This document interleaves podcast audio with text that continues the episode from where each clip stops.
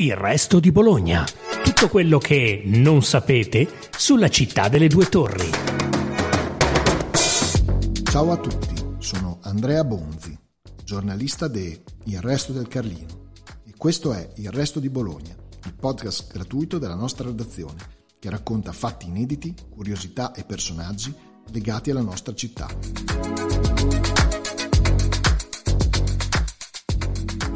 Dal cimitero monumentale della Certosa al multietnico treno, nominato di recente patrimonio dell'UNESCO.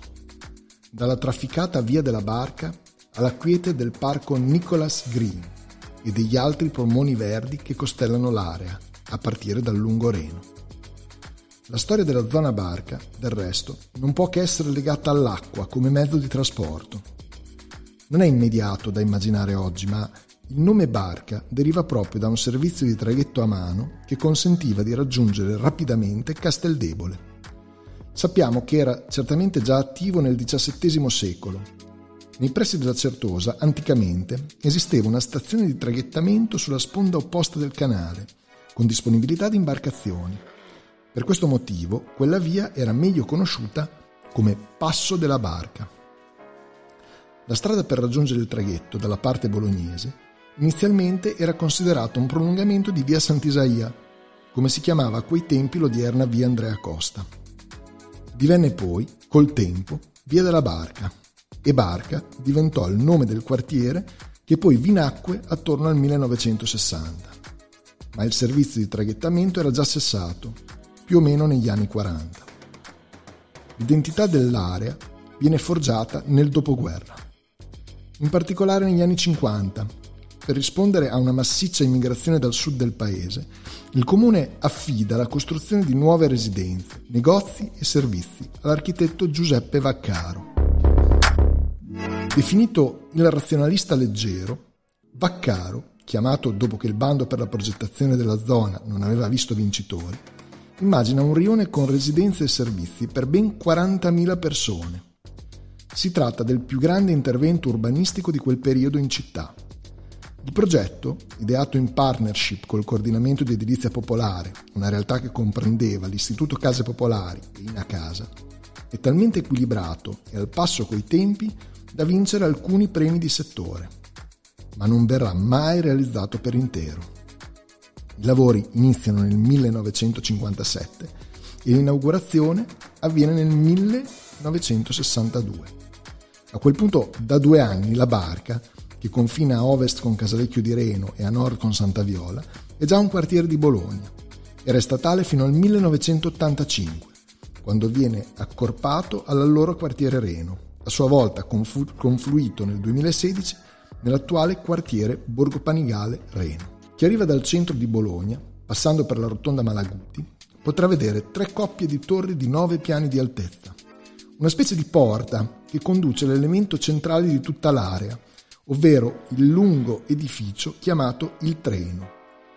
Questo serpentone di 500 metri ha appartamenti disposti su due piani e un portico a proteggere la passeggiata nelle attività di terziario che trovarono posto al piano terra. Di fatto si tratta del primo centro commerciale della città. Sotto il suo portico c'erano attività artigiane, bar, negozi vari che lo rendevano vivo, il cuore pulsante del villaggio.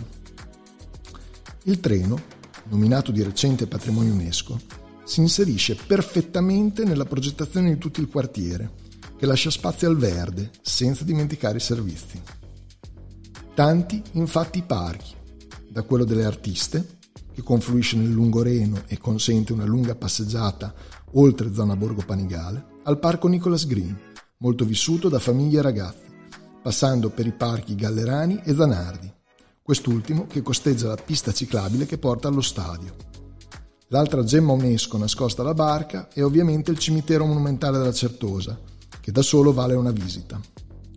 Nel corso degli anni, la barca è stata spesso bollata come una zona malfamata e in effetti negli anni 70 e 80 i fatti di cronaca non sono mancati.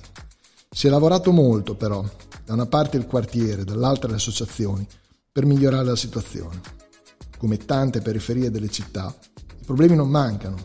Povertà diffusa, integrazione difficile, incuria e disinteresse dei cittadini. I tentativi di reazione però ci sono. Ad esempio, la decisione del comune di occupare i negozi rimasti sfitti sotto il treno con convenzioni con associazioni culturali e non profit.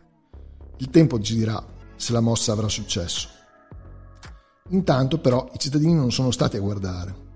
Prima di tutto hanno cercato di trasformare in un punto di aggregazione culturale un'edicola che ha chiuso i battenti in piazza Bernardi con iniziative e incontri.